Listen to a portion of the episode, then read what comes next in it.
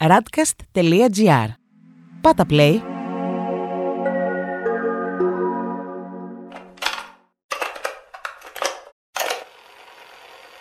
Φίλες και φίλοι, χαίρετε. Είμαστε εδώ στο στούντιο με ηχολήπτη το Διονύση Αντίπα και μία εξαιρετική καλλιτέχνηδα, φίλη, καλεσμένη μας. Θέλω να πω όμως το εξής ξεκινώντας. Πριν από κάποια χρόνια, νομίζω τρία χρόνια, είχε βγει ένας δίσκος ο οποίος ε, περιείχε καινούρια πρωτότυπα τραγούδια, θα τα χαρακτηρίζαμε hard rock, καθώς και μια εμπνευσμένη διασκευή σε ένα τραγούδι του Θανάση Παπακοσταντίνου.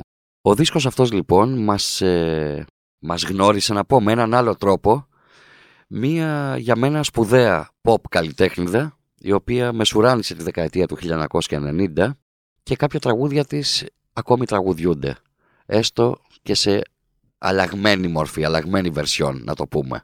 Ε, ίσως πιο κοντά στο σήμερα.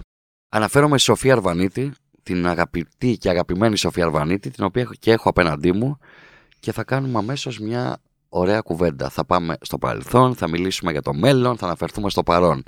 Σοφία Αρβανίτη, γεια και χαρά. Πόσο χαίρομαι. Και εγώ χαίρομαι, χαίρομαι Σοφία. πάρα πάρα πολύ. Και εγώ χαίρομαι, γιατί ξέρεις ότι σε εκτιμώ και σέβομαι και τον αγώνα που κάνεις. Γιατί κάνεις έναν αγώνα, Σοφία, τα τελευταία χρόνια, ε, το οποίο δεν είναι μόνο απλά για να ακουστείς, έτσι, να ακουστεί η φωνή σου, είναι γιατί αγαπάς τη μουσική κυρίως, αγαπάς τη μουσική, το τραγούδι και έχεις να προτείνεις πράγματα. Σε ευχαριστώ που τα λες όλα τόσο γλυκά, αλλά όλο αυτό που κάνω δεν είναι τόσο αθώο. Έχει μέσα και σκοπιμότητα. Ποια είναι αυτή η σκοπιμότητα; Με κρατάει νέα αυτό.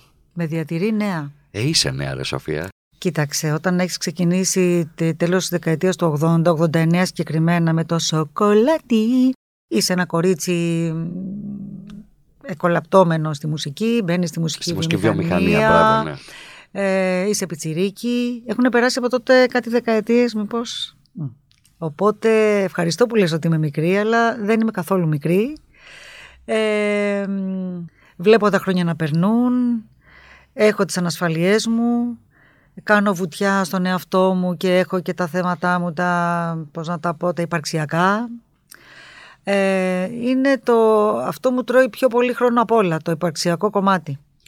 Ε, θα μου η πεις εδώ ο κουβέντα κόσμος ξεκινά- καίγεται. Όχι, θα μου καθ- πεις εδώ ο κόσμος καίγεται και εσένα σε νοιάζει τα, τα υπαρξιακά σου. Ε, αλίμονο. Προσ- προσπαθώ λίγο να το σταθμίσω και να με νοιάζουν Η πλάκα είναι που αυτή η κουβέντα Όλα. ξεκινάει με βαριά θέματα, τα οποία είχα σκοπό να σου τα ρωτήσω στη συνέχεια.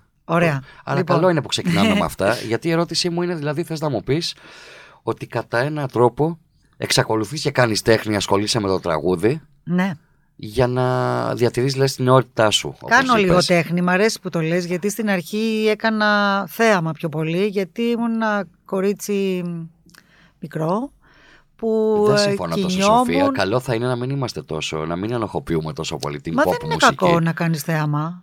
Δεν είναι Γιατί κακό. το μη μου μιλάς για καλοκαίρια μόνο θέαμα ήταν, δεν είναι ένα υπέροχο τραγούδι που ακόμη τραγουδιέται. Αυτό το έχει μόνο του αποδείξει το τραγούδι αυτό του Μιχαλή Κιντζή, του υπέροχου μου φίλου και συνεργάτη από τότε.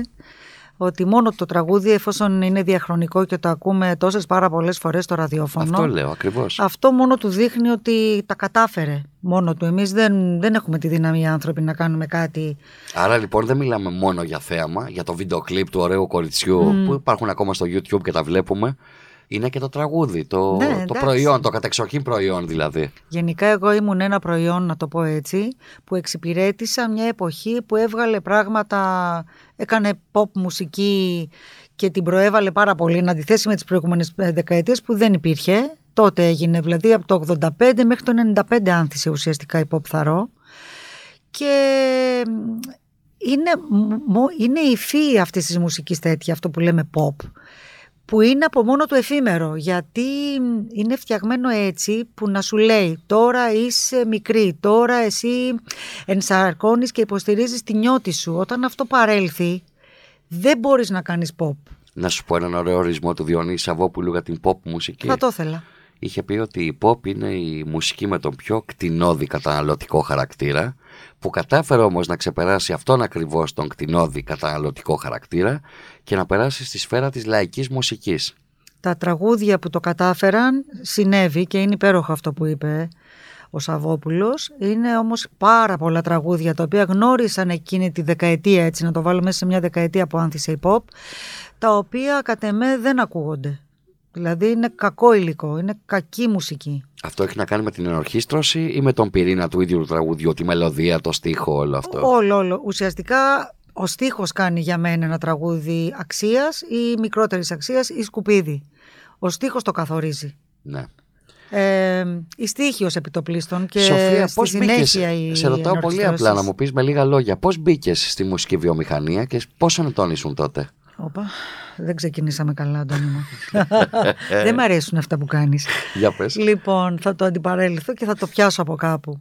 Ε, ξεκίνησα από έξι ετών να σπουδάζω κλασικό χορό. Α, εσύ το πήγες πολύ πίσω. Ε, τι να κάνω. Ε, κατόπιν ε, παρότρινσης της νονάς μου που ήταν ε, κοσμική μοδίστρα της εποχής ε, μ, και είπε στους γονείς μου που ήταν λαϊκοί άνθρωποι, είχαν πάει πολύ λίγο στο σχολείο, μικρασιατικής καταγωγής και οι δύο που ήρθαν και ρίζωσαν στην Αθήνα Ναι. ε, αφού οι γονείς τους ήρθαν με το διωγμό και κάπως προσπαθούσαν φτωχοί άνθρωποι πλέον να τα βολέψουν και να κάνουν νέα ξεκινήματα στην Αθήνα. Λοιπόν, εγώ ένα παιδί που προέρχομαι από αυτή τη λαϊκή οικογένεια στην, ε, στο συνοικισμό του Χαλανδρίου ε, με τους Μικρασιάτες ε, ανακάλυψα όταν πήγα σε ένα σινεμά στη γειτονιά ε, είδα Τσεϊκόσκι, Λίνου των Κύκνων και μαγεύτηκα από αυτό και έγινε σκοπός της ζωής μου. Τραβούσα τα έπιπλα στο σαλόνι μας και έκανα Grand Batman. Μετά έμαθα τι είναι το Grand Batman όταν άρχισα και να σπουδάζω. Αυτό που πηδάς από τη διαγώνη, από τη μία άκρη του δωματίου μέχρι την άλλη και κάνεις αέρα και όλοι παγώνουν και λένε σταμάτα ρε παιδί μου με, με έχεις ζαλίσει. Αυτό λοιπόν τους έπεισε νονά να με γράψουν στη σχολή της γειτονιάς εκεί στο Χαλάνδρη, μια πρότυπη σχολή Χορού. ε, χορού Κανατσούλη, όπου εκεί όταν ε, με πήγαν οι γονείς μου, η μαμά και μ, είδαν ότι μάλλον αυτό το παιδί πρέπει να έχει κάποιο ταλέντο, ήμουν καλή δηλαδή από την αρχή, επειδή είδαν οι γονείς μου ότι είναι λαϊκοί άνθρωποι, όλα αυτά εγώ τα υποθέτω έτσι, μεγαλώνοντας όλα αυτά τα επεξεργάστηκα μόνη μου, για να μην με διακόψουν από το χορό, Ναι. ε, και επειδή ήμουν καλή, είπαν στους γονείς μου ότι θέλουμε το παιδί να μείνει με υποτροφία, να το πω. Οπότε σπούδαζα δωρεάν. Μετά τον πρώτο χρόνο είπαν ότι θέλουν να μείνω στη σχολή, να σπουδάσω δωρεάν, γιατί ήμουν και ένα παράδειγμα για τις μαθήτριες, έτσι. Ε, πράγμα που συνέβη. Πήρα λοιπόν εκεί τις πρώτες μου σπουδές για 10 χρόνια, χόρευα πάνω στις Πουέντ. Α, για μεγάλο διάστημα. Δηλαδή στην Κάναμε- ουσία μπήκε στην εφηβεία με Ναι, αυτή τη- ακριβώς. με αυτές τις ακριβώς σπουδές. μπήκα στην εφηβεία. Χόρευα πάνω σε Πουέντ. Κάναμε κάθε χρόνο σχολικές παραστάσεις σε πολύ μεγάλες αίθουσες. Στον Παρνασό έκλεινε η σχολή. Ε, μετά εγώ από Θέλω κάποια να σου πω στιγμή... ότι τότε δεν είχες όμως κατά νου το τραγούδι. Ο χορός ήταν αυτός που ήταν το αντικείμενο Μέχρι σου. τότε, περίπου τότε, μέχρι εκεί τα 14-15, ε, ήταν εκεί ο προσανατολισμός μου. Καταλάβαινα βέβαια ότι αυτό ήταν κάτι πολύ επίπονο, το οποίο Ναι. δεν επιβραβεύεται στην Ελλάδα. Θα έπρεπε να σκεφτώ για να χορέψω στο Covent Garden ε, στο Λονδίνο να μεταβώ εκεί, να ξενιτευτώ, να πάω στο Λονδίνο σε κάποιο μπαλέτο, να κάνω πάρα πολύ μεγάλο αγώνα και ανακάλυψα ότι άρχισε λίγο να μου γίνεται λίγο βαρετό όλο αυτό. Το επίπονο πράγμα το οποίο δεν μπορούσε να ανθίσει στην Ελλάδα. Ναι. Και σε συνδυασμό με το ανακάλυπτα στην τηλεόραση την ε, pop μουσική να αρχίζουν να καταξιώνονται καλλιτέχνες κάνοντας όλο Όπως πες καριέρα. μονόματα εκείνης της εποχής. Σαν να λέμε Μπέση Αργυράκη, Ελπίδα, Αναβίση. Πασχάλης, που ήταν ήδη πιο παλιός ο Πασχάλης, ναι. ναι. Ε, Κώστας Τουρνάς. Έβλεπα λοιπόν ότι αυτό ανθίζει με έναν τρόπο και αυτοί οι άνθρωποι καταξιώνονται, γίνονται σπουδαίοι και όλο αυτό το στάρ, το ότι μπορεί να γίνω στάρ, ένα κοριτσάκι από μια λαϊκή οικογένεια, με εξήταρε, μ' άρεσε. Τι ήταν αυτό που σε τράβηξε όμως στην pop και όχι όπως λες ένα κοριτσάκι από λαϊκή οικογένεια να πας προς το λαϊκό τραγούδι; Γιατί δεν ήταν μόνο αυτή η pop καλλιτέχνες, ήταν και η λαϊκή, ήταν και η πιο. ήταν και το πολιτικό τραγούδι, αν θέλεις, ήταν το έντεχνο και το ροκ ακόμα. 9 ετών, 8, 9, 10 ετών, κόλλαγα σαν το κολαούζο στα πάρτι που κάνανε πρώτα μου ξαδέλφια που μέναμε στην ίδια πολυκατοικία, να την πω, διπλοκατοικία ήταν τότε ακόμα. Ε, εκείνοι κάνανε πάρτι όταν ήταν 17, 18, 19 με 60s, 70s, Ναι, τέτοιο ναι. υλικό. Ε, και εγώ κόλλαγα, δηλαδή με μάγευε η μουσική, τα χαμηλά φώτα, έπιναν βερμούτ, έκλεβα κι εγώ λίγο βερμούτ. Ε, Άρα είναι λογικό και με λόγω ηλικία. ανεχόντουσαν, με ανεχόντουσαν λίγο επειδή δεν ενοχλούσα ούτε κάρφωνα ποια φυλάει ποιον. Εγώ ήμουν μαγεμένη με τη μουσική, με τα βινίλια τα μικρά, τα μεγάλα τα βινίλια Ναι, ναι. και είχα επηρεαστεί από αυτό που άκουγα. Δηλαδή αυτά που άκουγαν οι, τα ξαδέλφια μου ήταν ε, Temptations, Creedence Clearwater Revival, Ροκ και χορευτική μουσική. rock, soul Ναι, ναι. και pop. Μετά ήρθε η Άμπα που εγώ μεγάλωνα, μπήκα στην εφηβεία ναι. και όλα αυτά άρχισαν να γίνονται μέρος της ζωής μου. Ε, όταν ε, μαγεύτηκα με την ξένη μουσική και πήρα απόφαση ότι δεν μ' αρέσουν τα ελληνικά, έτσι δηλαδή έφαλα ένα χρακ, έβαλα Ναι. μια λεπίδα, δεν, μ' αρ- δεν ακούω ελληνικά. Όταν ας πούμε το ραδιόφωνο που ήταν, δεν υπήρχαν FM, ήταν δηλαδή το ραδιόφωνο, είχε μόνο κρατικό ραδιόφωνο, Και που έπαιζαν και εταιρείες δισκογραφικέ στα διαφημιστικά τους συνήθως. Δεν το θυμάμαι αυτό, Ναι. δεν το πρόσεξα, ήμουν πολύ μικρή.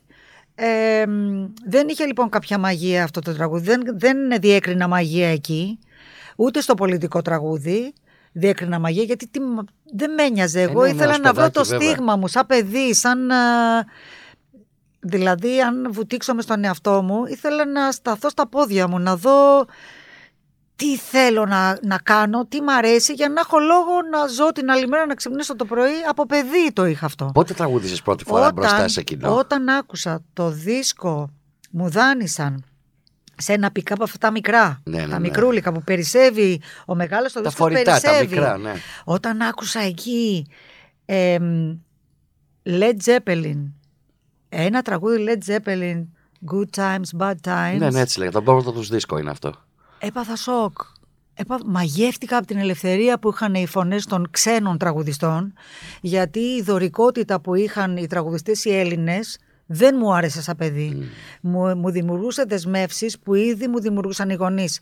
Μην παίξεις, μην χτυπήσεις, μην παίξεις πολύ, διάβασε, κοιμήσου νωρίς. Εκεί λοιπόν στην αγ- αγγλική μουσική που έφεραν οι Led Zeppelin Απελευθερώθηκες. Διέ, διέκρινα στο τραγούδι τους μια ελευθερία. Α, αυτό που έκανε ο Ρόμπερτ Πλάντ, αυτό εμένα με διέγειρε, με τρέλανε.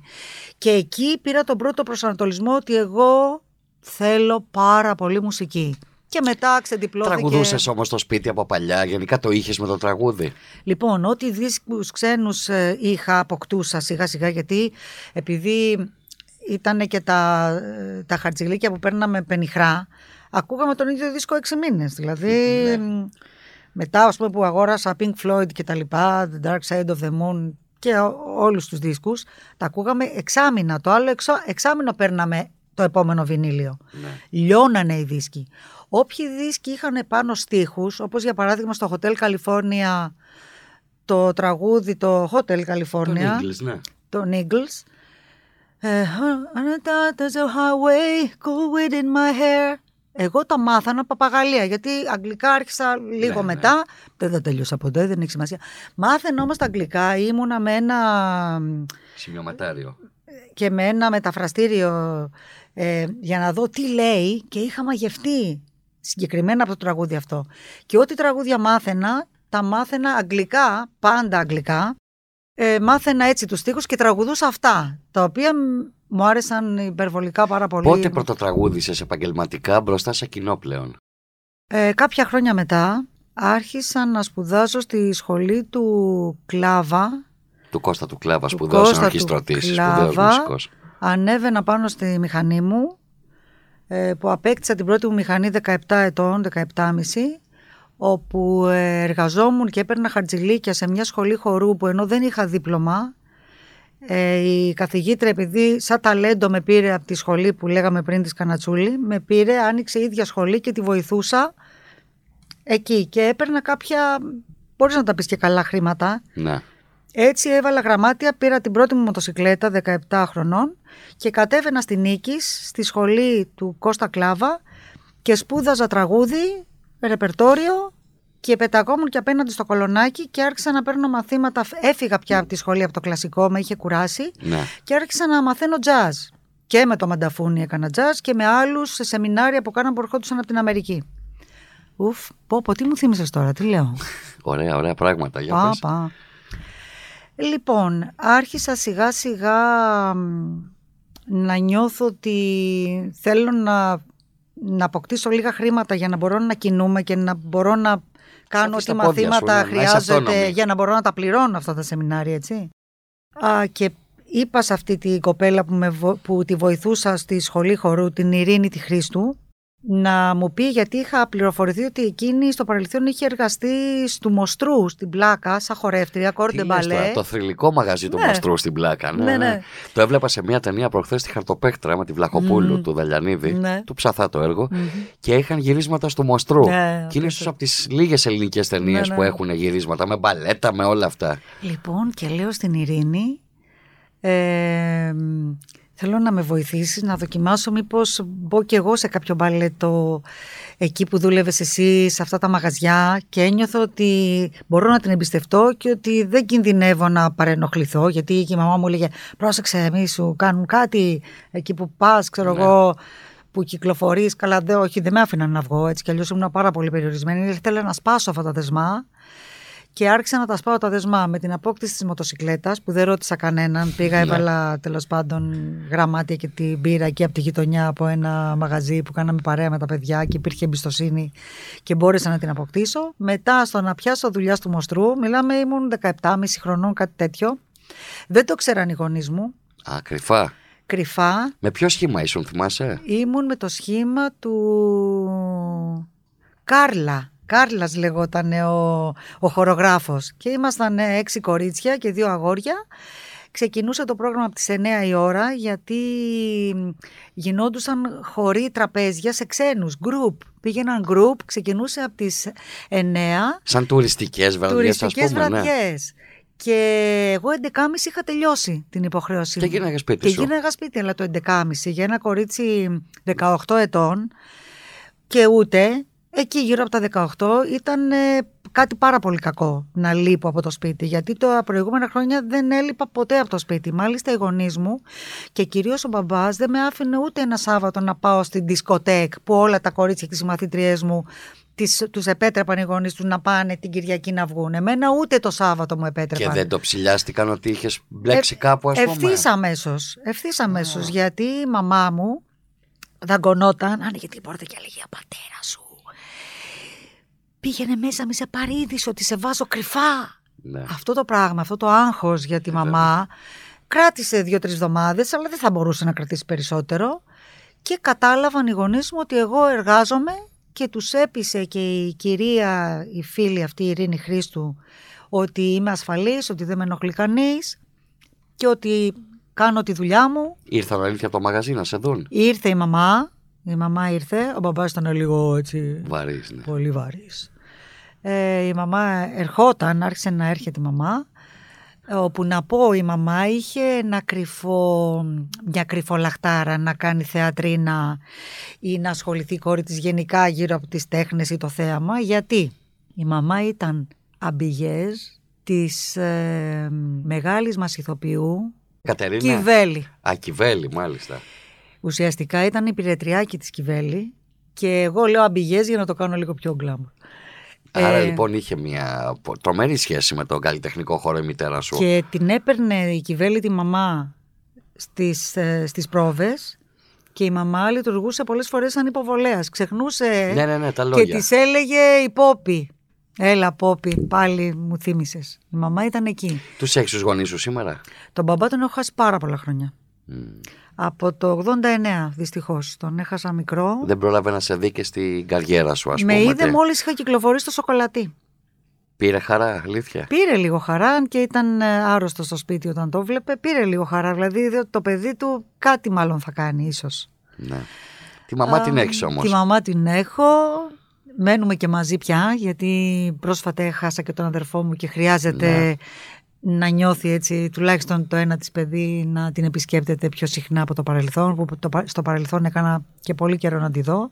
Τώρα κάθε εβδομάδα μένω μαζί Ισχύει και μαζί με όλους αυτό. Όλοι όταν ε, μεγαλώνουν οι γονείς ε, νιώθουμε την ανάγκη να είμαστε πιο κοντά τους. Κάνουμε κύκλους και γυρίζουμε σε πράγματα που ξεκινήσαμε τη ζωή μας γιατί θέλουμε να συνεχίσουμε, να μιλήσω μάλλον για τον εαυτό μου καλύτερα, θέλω να συνεχίσω να νιώθω και με αυτόν τον τρόπο παιδί. Μάλιστα. Από του Μαστρού λοιπόν που ξεκίνησε ως χορεύτρια, πώς φτάνουμε στο τραγούδι που τραγουδάς δημοσίως πρώτη φορά στον κόσμο, στο κοινό σου; Εγώ προσπαθούσα να πείσω τον κύριο και την κυρία Μοστρού να τους πω ότι σπουδάζω μουσική, πιάνο και τραγούδι και ότι πολύ σύντομα θέλω να μεταπηδήσω από το μπαλέτο στο τραγούδι. Εκείνοι με κάναν χάζι, γιατί ήμουν ένα χαριτωμένο κοριτσάκι, μάλλον δεν το πολύ πίστευαν. Αν και πάρα πολλά βράδια έπειθα τους μουσικούς που με κάναν και αυτοί χάζι και τους έλεγα παιδιά να έρθω 20 λεπτά νωρίτερα πριν αρχίσετε. Να έρθω 8.30-9 παρατέταρτο να περάσω ένα τραγούδι της Κανελίδου ένα, για να δω πώς είναι να τραγουδάς με ορχήστρα γιατί δεν είναι και εύκολο. Ναι. Να τραγουδάς, να αρχίζεις να δοκιμάζεις τη φωνή σου, να παίζει η ορχήστρα και εσύ να αρχίζεις να λες μια άλλη μελωδία γιατί η ορχήστρα παίζει άλλα, η φωνή λέει άλλα πράγματα έτσι. Και εκείνοι μου λέγανε άντε Σοφούλα, έλα, άντε, παίζει ο τραγούδια. Έλεγα ένα γαλάζια σου γράμματα, έλεγα ένα Κανελίδου, έλεγα ένα Τσανακλίδου. Άντε, κατέβα κοριτσάκι μου, πήγαινε τώρα να ντυθείς, βάλε τα φτερά, να βγεις για να, για να μπεις στο μπαλέτο, γιατί σε λίγο ξεκινούσα να χορεύω με τους υπόλοιπους χορευτές ε, στο μπαλέτο. Όταν ε, γνώρισα στο δύο κάποιους μουσικούς που δούλευαν σε μαγαζιά, δεν δίδασκαν μόνο, δεν ήταν μόνο δάσκαλοι στο δύο, το βράδυ κάποιοι από αυτούς ε, ήταν ε, μουσικοί σε μαγαζιά και τους είπα ότι θα ήθελα να με βοηθήσουν να δοκιμάσω στο τραγούδι να πιάσω δουλειά. Και ένας εξαιρετικός άνθρωπος, φίλος μου για πάρα πολλά χρόνια, ε, μου είπε επειδή είσαι νόστιμο κορίτσι θα μπορούσες να, να πας σε μια μεγάλη σκηνή και να λες ένα τραγούδι, να ανοίγεις το πρόγραμμα και να πηγαίνει σπίτι σου ή να κάνεις φωνητικά στα ονόματα κτλ. Αυτό όμως δεν θα σου κάνει καλό. Πρέπει να ψηθείς. Καλό είναι να, να βρούμε έναν τρόπο να κάνεις οντισιόν σε ένα μαγαζί τύπου ταβέρνα Ναι. για να έχει σημαντικό μέρος στο πρόγραμμα, πράγμα που συνέβη. Έτσι και έγινε. Έδωσα οντισιόν σε ένα γειτονικό μαγαζί από του Μοστρού, στο Λιτό, ναι. ε, όπου ήμουν ένας από τους τρεις τραγουδιστές. Ήταν ένας επικεφαλής, έτσι με πολλή εμπειρία, ένας πολύ Γνωστοί άλλοι καλός. τραγουδιστές σήμερα. Γιώργος Πολύζος. Είναι γνωστός Ναι. στο τραγουδιστικό χώρο Γιώργος. Ε, Αλέκα, Αλεξάνδρα Κατσιγιάννη η κοπέλα και εγώ. Εγώ φαινόμουν φυσικά ότι είμαι πιο άπειρη από όλους, όλοι ήταν πιο έμπειροι, αλλά ήταν και ανάλογο το μεροκαματό μου και η συμβολή μου, στο, η συμμετοχή μου στο πρόγραμμα. Πίστεψε όμως τραγουδούσα πάνω από 20-25 τραγούδια κάθε βράδυ. Και είχε δίκιο το παλικάρι αυτός Όντως, ο φίλος είχε μου. δίκιο. Ναι. Εκεί όμως με είδε ο ξάδελφος του Στίβ του Κακέτσι, ναι. ο Νίκος ο Κακέτσης και μου είπε θα ήθελα να δουλέψεις μαζί μας στην Εράιδα. Ε, αυτοί όλοι οι άνθρωποι πάνε σε μαγαζιά που έχει νέα ταλέντα για να φρεσκάρουν τα προγράμματά τους, να μην είναι γερνούν. Σαν, είναι σαν συγκοινωνούντα δοχεία, ξέρεις, ο ένας καλεί έναν τον τρόπο, άλλον, ναι. έλα να ακούσει αυτή που έχω, εσύ ναι. Έτσι. Και έτσι με... μπήκα στο πρόγραμμα με πολλές κοπέλες που κάναμε φωνητικά. Εκεί όμως στην Εράιδα που άρχισα να εργάζομαι, ε, με είδε, ήταν μέρος του προγράμματος και ο Κώστας Τουρνάς και με επέλεξε και κάναμε και ένα ντουέτο μαζί. Δεν ήμουν δηλαδή όλο το βράδυ μόνο γλάστρα. Έκανα και κάτι το οποίο ήταν τιμητικό για μένα γιατί από τα έξι κορίτσια διάλεξε μένα. Ήταν Δηλαδή, πολύ ας πούμε, χαριτωμένο. Σοφία ξεκίνησε στην ουσία με τον Κώστα Τουρνά, έτσι, σαν πρώτο μεγάλο όνομα που τραγούδησες μαζί του ντουέτο, όπως λες. Ε, στο μαγαζί λέγαμε ένα τραγούδι, στο πρόγραμμά του δηλαδή έβγαινα και έκανα... Δεν έχει σημασία, ναι, σου είχε αυτό. δώσει ένα βήμα όμως. Τραγουδούσα όμως και μέσα στο πρόγραμμα. Ε, αυτό ήταν ένα μεγάλο σχήμα που οι πρωταγωνιστές ήταν ο Καλογιάννης, η Τσανακλίδου, ο Μητροπάνος, πολύ μεγάλα ονόματα. Μάλιστα. Ε, και έτσι ξεκίνησα. Σε μεγάλο μαγαζί ήταν αυτό, στην Εράιδα. Μετά μου πρότεινε η Polygram να συμμετέχω σε ένα δίσκο με άλλους τραγουδιστές και όπως είπες είναι συγκοινωνούντα δοχεία τα πάντα. Όταν γυρίζεις μυρίζεις και όταν δείχνεις αυτή σου τη λαχτάρα και δείχνεις και ότι βλέπουν ότι έχεις ικανότητες που μάλλον είχα ε, προχωράς με έναν τρόπο μέχρι που λίγο καιρό μετά από όλα αυτά με είδε ο Μίλτος ο Καρατζάς σε μια νεοσύστατη δισκογραφική εταιρεία και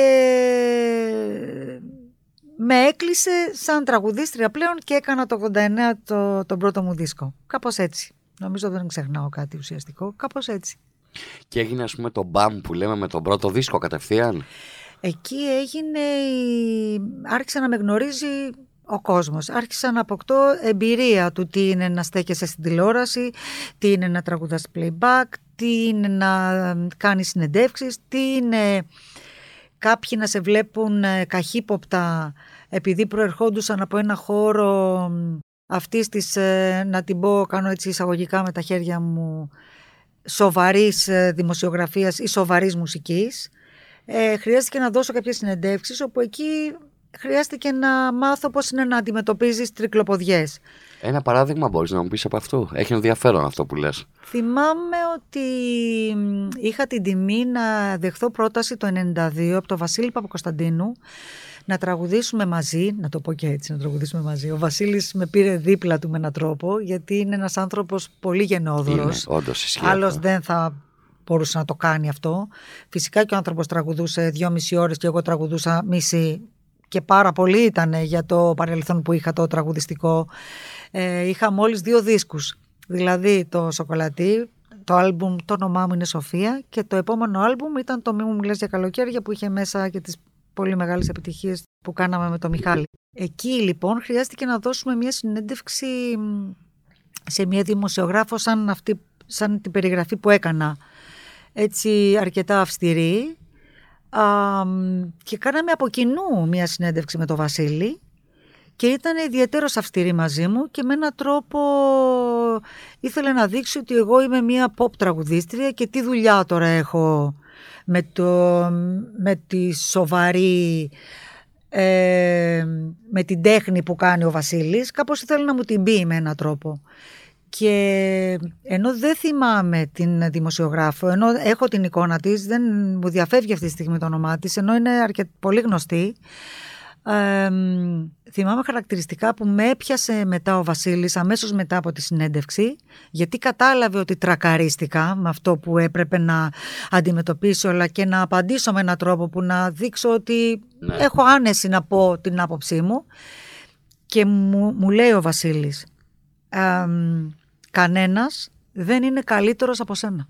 Αυτό να μην το ξεχάσεις ποτέ για να μου δώσεις θάρρος ό,τι υποστηρίζω, ό,τι και αν είναι αυτό, σε δύσκολες εποχές που ήταν πολλά πράγματα ενοχοποιημένα. Αυτή τη στιγμή που μιλάμε, η pop έχει απενοχοποιηθεί. Απόλυτα. Και τα στεγανά Όλα- έχουν καταρριφθεί. Όλα είναι με έναν τρόπο μόδα και τίποτα δεν είναι και όλα είναι. Μπορούμε να μιλάμε με πολύ μεγάλη άνεση και σε όποιον αρέσει. Και αρέσει αυτό που λέμε σε πολλούς. Τότε όχι. Τότε ένιωθες ότι ένα στραβοπάτημα να κάνεις, κάτι να το χειριστείς λίγο άτσαλα, μπορείς να σε πετάξει το σύστημα έξω. Θα μου πεις και τι σε νοιάζει αν μπορούσε να σε πετάξει το σύστημα έξω. Ήμουν ε, πώς δεν μέρος σε ένοιαζε. Ήσουν μέρος, αλλά ήσουν ήμουν στο μέρος ξεκίνημά σου όμως. του, του συστήματος, ήθελα να το ζήσω Ακριβώς. και ήθελα τα επόμενα 5-10 χρόνια να κάνω τα ξεκαθαρίσματά μου. Πράγμα που συνέβη. Πώς ήταν για σένα, Σοφία, αυτή η σαρωτική επιτυχία, ειδικά το μη μου μιλάς για καλοκαίρια. Εγώ θυμάμαι τότε ήμουν. Πόσο, μιλάμε πότε ήταν το 92-91. Το πότε- 90, Το 90, εγώ ήμουν τότε 16 χρονών. Και το ακούγαμε. Φτούσου. το ακούγαμε φανατικά, θυμάμαι. Όπου και αν πηγαίναμε, δηλαδή στις δισκοτέκ, στα μπαράκια, στις καφετέριες. Ακούγονταν αυτό το κομμάτι, ήταν συγκλονιστικό. Από τις τηλεοράσεις, από τα ραδιόφωνα, παντού. υπήρχε πολύ προβολή αυτής της σκηνής. Ε, Ναι, βεβαίως το ίδιο πολύ σωστά το αναφέρεις αυτό. Το ίδιο γινόταν και με κάποια τραγούδια Πάρα πολύ. της ναι. Βύση και του Καρβέλα. Ναι, ναι, ναι. ναι. Και κατά έναν τρόπο είχατε γίνει και λίγο το Βόσου, αντίπαλο. Βόσου ακριβώς. Πολλοί άλλοι. ναι, Θυμάμαι Αλέξια, ακόμα. Απολίνα, κατέκλυζαν τα ραδιόφωνα αυτές οι φωνές. Χαριτοδιπλωμένο. Ναι, πολύ, μετά, ναι, πιο, λίγο πιο πιο μετά, μετά. έκανε ο Κώστας, ναι, έκανε κάποιους δίσκους βέβαια. Αλλά θυμάμαι και ότι εκείνη την περίοδο εσύ με τον Μιχάλη Ρακιτζή είχατε γίνει λίγο, Λίγαλης, Ρακιτζής, χαμός. τα είχατε γίνει ραδιόφωνα- λίγο το αντίπαλον δέος. Βύση Ναι, Καρβέλας, εντάξει, ναι, Ρακιτζής καλαμπούρι. Αρβανίτη. Ισχύει αρέσει αυτό; αυτό, αρέσει αυτό. Ισχύει αυτό, ίσχυε όμως; Ε, τι δηλαδή; Στον κόσμο. Ο κόσμος δεν είχε την άποψη ότι είναι το ένα ντουέτο. Βύση Καρβέλας και το άλλο είναι Αρβανίτη Ρακιτζής. Κοίτα, μας αρέσει ο διχασμός μας. αρέ- Είναι όλα τα πράγματα με έναν τρόπο να τα πω έτσι είναι διπολικά, πώς να τα πω. ναι. ε, εντάξει, δηλαδή ήταν ε, αυτή που τους άρεσε ξανθιά με λαχρινή, καρέζι, αλίκη. Ξέρεις τώρα, κάπως Θοδωράκης έτσι. Χατζηδάκης. Ε, ναι, φυσικά. Ε, αν θέλεις να το πούμε έτσι, ναι, μπορεί. Μπορεί, ναι. Είχατε συναντηθεί ποτέ, αναρωτιέμαι τότε; Εγώ με την Άννα Βύση και με τον Καρβέλα δούλεψα πολύ πριν δισκογραφήσω. Τους ήξερα, μάλιστα. δηλαδή όταν είχαμε δύο παραστάσεις, γιατί κάποια στιγμή ε, το χειμώνα που κλείναν κάτι πάρτι απογευματινά με σχολεία κτλ. Το βράδυ είχαμε παράσταση μετά. Μας έπαιρνε ο, ο Καρβέλα στα μάξι του και φυσικά με την Άννα και με τη Σοφούλα που ήταν πολύ πιτσιρικάκι τότε και πηγαίναμε για hot dog και για burger στη Γλυφάδα, στο Queen. Ναι. Ήμασταν λίγο, ξέρεις, με έναν τρόπο Σαν οικογένεια, παρεούλα. ας πούμε, ε, ναι. εντάξει, ναι. Έχω ζήσει με τα παιδιά. Άρα δεν υπήρχε φάση ανταγωνισμού μεταξύ σας όταν βγήκε εσύ με τα τραγούδια αυτά με το Ρακιτζή. Που... Όχι ρε παιδιά, καταρχήν η Άννα ήταν πάντα θεά και στάρ τώρα. Ναι. Τι, εντάξει, μην τα λέμε, μην λέμε όλα. Εγώ δεν ένιωσα ποτέ έτσι γιατί ε, α- άλλαζα. Δεν ξέρω αυτό γιατί είναι αυτό το στοιχείο του χαρακτήρα μου. Γιατί όλα τα βαριέμαι ή όλα τα τους βάζω χ, γιατί πάβει να μ' αρέσει κάτι, γιατί θέλω να δοκιμάσω κάτι άλλο. Ε, μ, να πω για μένα. Μετά την pop μουσική που τη βαρέθηκα, γιατί μου φαινόταν λίγο κενόδοξη, λίγο βαρετή, λίγο πολύ lifestyle. Πφ, ξέρεις, δεν με κράταγε, το, το βαριόμουν όλο αυτό. Ναι. Ναι, εντωμεταξύ δεν μου άρεσαν και τα χρήματα. Δηλαδή μου τελείωναν τα χρήματα και ξανά πιάνα δουλειά. Ήμουν λίγο φρικιό, πώ να σου το πω. Κέρδιζες χρήματα πολλά, Σοφία, τότε; Όχι πολλά. Απλά Όχι οι πολλά. μανατζαρέοι Ούτε που από με τις πωλήσεις μανατζα... των δίσκων. Έλα μωρέ, προκαταβολές παίρναμε τις οποίες Ναι. μέσα στα τρία χρόνια τις κλείναμε. Ναι. Οκ. Μπορεί άλλοι τραγουδιστές που το είχαν όλο αυτό μαγκώσει, όλο αυτό, να φερόντουσαν στους εταιριάρχες λίγο, Ναι, να θα ήταν ήταν τους λίγο όρους τους. κατάπιωνες.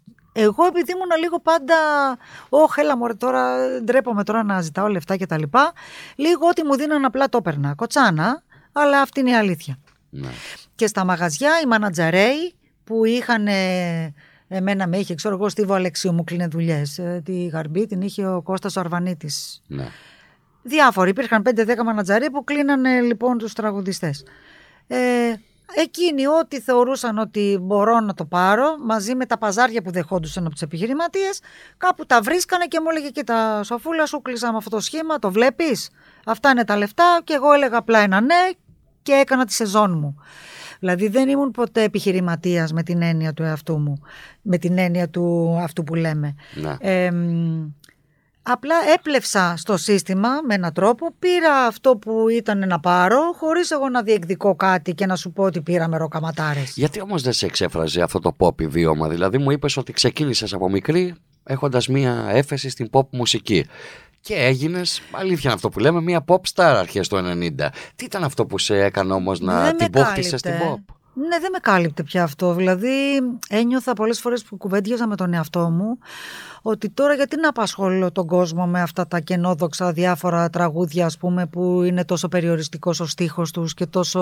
μ, κάποια από αυτά είναι λίγο χαζό αδιάφορα Σε σχέση με αυτό που λες τώρα, σήμερα έχεις ρίξει νερό στο κρασί σου; σήμερα. Σε σχέση με αυτά τα τραγούδια, ναι. Τι εννοείς, γιατί να ρίξω; Γιατί είπαμε πριν ότι το μου μιλάς για καλοκαίρια παραμένει ένα πολύ ωραίο τραγούδι. Δεν είναι τέτοιο αυτό. αυτό είναι ένα Αναφέρεσαι σε υπέροχο. άλλα τραγούδια, Αναφέρομαι λοιπόν. σε άλλα. Που ήταν λιγότερο γνωστά, θες να πεις. Μπορεί να ήταν λιγότερο γνωστά ή και όχι. Μπορεί να ήταν ε, πολύ γνωστά. Και εγώ να έλεγα πω, πω αυτό το τραγούδι τώρα γιατί το παίζει το ραδιόφωνο; Ντρέπομαι που το ακούω. Αλήθεια. Υποτιμούν πέρασες τον τέτοια εαυτό περίοδο- μου. Πέρναγες τέτοια περίοδο Όχι, που. με- με- όχι δικά μου τραγούδια απαραίτητα. Λέω για τραγούδια Της που σκηνής έπαιζε. αυτής. Της σκηνής αυτής. Ναι. Εγώ δηλαδή δεν έχω πει πολλές βλακίες. Αλλά έχω ακούσει πολλές βλακίες να κυκλοφορούν στο ραδιόφωνο. Και έλεγα γιατί ο παραγωγός και ο ραδιοφωνατζής αυτός ο επιχειρηματέ παίζει αυτό το τραγούδι; Μετά γιατί παίζει εκείνο, αφού είναι κοτσάνα. Έτσι καταλάβαινα εγώ. Κάποια Αυτό. στιγμή θα σου πω κάτι τώρα. Θυμάμαι Έτσι μια εκπομπή. ένιωθα εγώ. Δεν σημαίνει ότι είναι για Θυμάμαι όλους ένα αυτό. τηλεοπτικό πάνελ. Είχε γίνει μια συναυλία κάπου στα μέσα του 90. Εγώ ήμουν στρατιώτης, θυμάμαι. Για τον Οτσαλάν. Είχε γίνει Α, στο καλά. Σύνταγμα μια συναυλία διαμαρτυρίας. Ήταν ο Μίκης Θεοδωράκης, ήταν οι πάντες. Και βγαίνει μια τραγουδίστρια της δικής σου γενιάς και της δικής σου κατηγορίας τραγουδιστών, της pop μουσικής δηλαδή. Και έβαλε φωνή μες στο στούντιο και γιατί δεν μπορούμε να ακολουθούμε την κλίκα του ενός, του αλλουνού. Και εκεί κάποιος της είπε: Ναι, οκ, έλα και εσύ να συμμετέχεις σε αυτή τη συναυλία, να βγεις και εσύ. Τι ρεπερτόριο θα υπηρετήσεις; Ο Ακριβώς. άλλος θα τραγουδήσει, ας πούμε, ξέρω εγώ, Μπρέχτ, ο άλλος Γκάτσο. Εσύ τι θα μας πεις; Και εκεί δεν είχε την απαντήσει. Αυτό το Λοιπόν, θυμάμαι σαν αυτό όνειρο που τώρα λες- πριν από 25 χρόνια. Αυτό που ναι. λες, το έχω σκεφτεί επακριβώς με αυτό που λες. Δηλαδή όταν Το έλεγα... θέμα ρεπερτορίου δηλαδή. Βεβαίως. Δηλαδή, ποια είναι η παρακαταθήκη μου; Να βγω να πω τι όταν πρόκειται να τραγουδήσω σε ένα live aid. Τι θα πω; Ναι. Μ, Τι έχω πίσω μου; Εντάξει, να σου πω κάτι όμως, όπως είπες και εσύ, τα στεγανά έχουν καταρριφθεί. Και τώρα μπορείς να δεις στην ε, Αγγλία να γίνει μια συναυλία, ας πούμε, λέω εγώ τώρα. Ε, τι να σου πω, αυτά τα ιδρύματα που γίνονται για τον HIV, ο Elton John που κάνει, θα δεις δηλαδή pop καλλιτέχνες, οι οποίοι μπορεί να υπερασπιστούν ένα ανώδυνο pop τραγούδι με μια πιο σοφιστική ενορχίστρωση. ή και με πια πιο Κοίταξε, ηλεκτρική η- ροκ Η ενορχήστρωση. αγγλική σκηνή έχει κάνει το εξής ευφυές. Ε, λειτουργεί με έναν τρόπο λίγο πώς είναι εδώ το έντεχνο που έχουμε εμείς, που Ναι. είναι ο στίχος λίγο ό,τι καταλαβαίνει ο καθένας. Ο καθένας να, Ναι. ανάλογα αυτό που είναι, να πάρει ότι μιλάει για αυτόν. Ενώ είναι με άλλη ιστορία του ενός, άλλη του άλλου. Έχει αυτή την ευφυΐα, δεν είναι τόσο απεξηγηματικό. Το, μιλάς το αγγλικό τραγούδι. Το αγγλικό τώρα. τραγούδι είναι Ναι. λίγο ο στίχος αυτό που περιέγραψα. Οπότε εκεί την γλιτώνεις. Εκεί το λες και λίγο ότι εντεχνίζει το pop.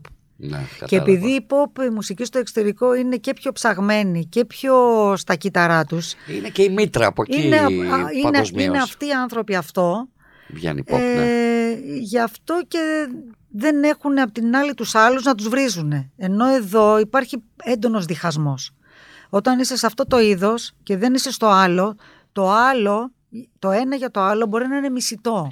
Όλα αυτά που Έξω λες, Σοφή, νομίζω δεν είναι τόσο. δεν ισχύει τόσο. Ναι, δεν είναι τόσο. Εγώ θα σου πω ότι ισχύει λοιπόν. Και τώρα κιόλας. Γιατί είχα δει μια συνέντευξη της Marianne Faithful και τη ρώτησαν τη γνώμη της για την ε, Lady Gaga, νομίζω, δεν θυμάμαι. Και μίλησε τόσο Η οποία είναι απαξιωτικά. αξι, αξιολογότατη. Ναι, και μίλησε απαξιωτικά. Τους στείλει, ξέρω εγώ, αφήστε με τώρα, θα σας πω εγώ για τη Lady Gaga. Το θεώρησε πολύ υποτιμητικό. Και είναι, ρε παιδί μου, Εντάξει, ήταν και μια ερώτηση παγίδα. Θα μπορούσε να είναι πιο ψύχρεμη και να απαντήσει. Αλλά Ναι. μπορεί να μην ήθελε να απαντήσει κάτι πιο γλυκό, κάτι πιο Ναι, ουδέτερο. θέλω να πω ότι ακόμα και εκεί αυτές οι γυναίκες οι οποίες έχουν καλλιτέχνες, μάλλον όχι μόνο γυναίκες, καλλιτέχνες οι οποίοι έχουν μια τεράστια πορεία 40-50 χρόνων πίσω, αντιμετωπίζουν λίγο σαν παρακατιανές τις νεότερες pop και rock Νομίζω τραγουδίστρε. η Τζόαν Μπαέζ δεν θα έλεγε κάτι τέτοιο. Δεν θα δίνει μια τέτοια απάντηση. Θα ήταν ε, Είναι θέμα χαρακτήρα λοιπόν. ακριβώς Απ' την άλλη λοιπόν κάτι, η Πάτη α- Σμιθ. αυτό που μου είπες Σοφία πριν είναι μια μεγάλη αλήθεια. Εγώ τώρα άφησα με να κάνω λίγο αναφορές σε συναντεύσει που έχω κάνει, έχω μιλήσει με συναδέλφους σου. Η Αλέξια λοιπόν, όταν είχα πάει στην Κύπρο πριν από 7 χρόνια και της έκανα μια πολύ ωραία συνέντευξη, ε, μου εξομολογήθηκε το εξής: Ότι όταν αποφάσισε να τραγουδήσει Θοδωράκι, είδε τα πηγαδάκια των θοδωρακικών τραγουδιστών των κλασικών και με λίγα λόγια κάπου τις ασκούσαν bullying. Με έναν τρόπο, ναι. Δηλαδή Τους και ένα στείλτε- βλέμμα απαξιωτικό να πάρεις, ήδη αυτό μπορεί να σε Ναι, κάνει και να του στείλει καταρρεύσεις. κάποιος μάλιστα από όλους της είπε: Κοίτα να δεις, έχεις καταλάβει πόσο τυχερή είσαι που τραγουδάς το δωράκι. Σαφώς και είναι τυχερή, αλλά είχε πολύ κακία αυτό που είπε ο άνθρωπος αυτός που το είπε. Σαφώς. Απ' την άλλη, πάλι όμως, εσύ, εγώ λέω τώρα, είναι ανάγκη ο καθένας να πειραματίζεται με τα πάντα; Δηλαδή, η pop, εγώ ας πούμε ότι την αγαπώ την pop. Δεν θεωρώ ότι είναι καθόλου ευτελές είδος. Και σου εξα... και σου Είναι λέω θέμα ότι- τραγουδιού. Και κάποιο τραγούδια που εσύ αυτή τη στιγμή πριν μάλλον χαρακτήρισες σε σαχλοτράγουδα, πώς τα είπες. Εγώ Μα μπορεί να- υπάρχουν κάποια. Ότι είναι, μπορεί το να είναι αρνιέσαι κάποια... ότι υπάρχουν σαχλοτράγουδα. Όχι, δεν το αρνιέμαι. Σε όλους τους χώρους υπάρχουν σαχλοτράγουδα. Αυτό θα έλεγα. Και στο έντεχνο, να σου πω εγώ, Βεβαίως. σαχλοτράγουδα υπάρχουν Ναι. που λένε, λένε, λένε και Ναι, δεν λένε ναι. τίποτα στο Ναι, τέλος. ναι, ναι. Αλλά θέλω να πω ότι δεν είναι απαραίτητο κάποιος pop καλλιτέχνης να νιώθει ενοχοποιημένα και να θέλει να στραφεί στο έντεχνο ή ξέρω εγώ σε ένα άλλο είδος τραγουδιού για να αποκτήσει την αποδοχή. Εγώ νομίζω ότι ό,τι κάνουμε πρέπει να είναι ειλικρινές. Αν δεν είναι, Μπράβο. δεν, δεν έχει νόημα να το κάνουμε. Και κάνουμε μια μεγάλη λοιπόν δρασκελιά και φεύγουμε από τότε, αν και θα ξαναγυρίσουμε, για να πάμε στο, στο σήμερα. Και το σήμερα λέει ότι εσύ τα τελευταία χρόνια υπηρετείς το ηλεκτρικό τραγούδι, αυτό που κατά βάθος ήθελες να κάνεις μια ζωή.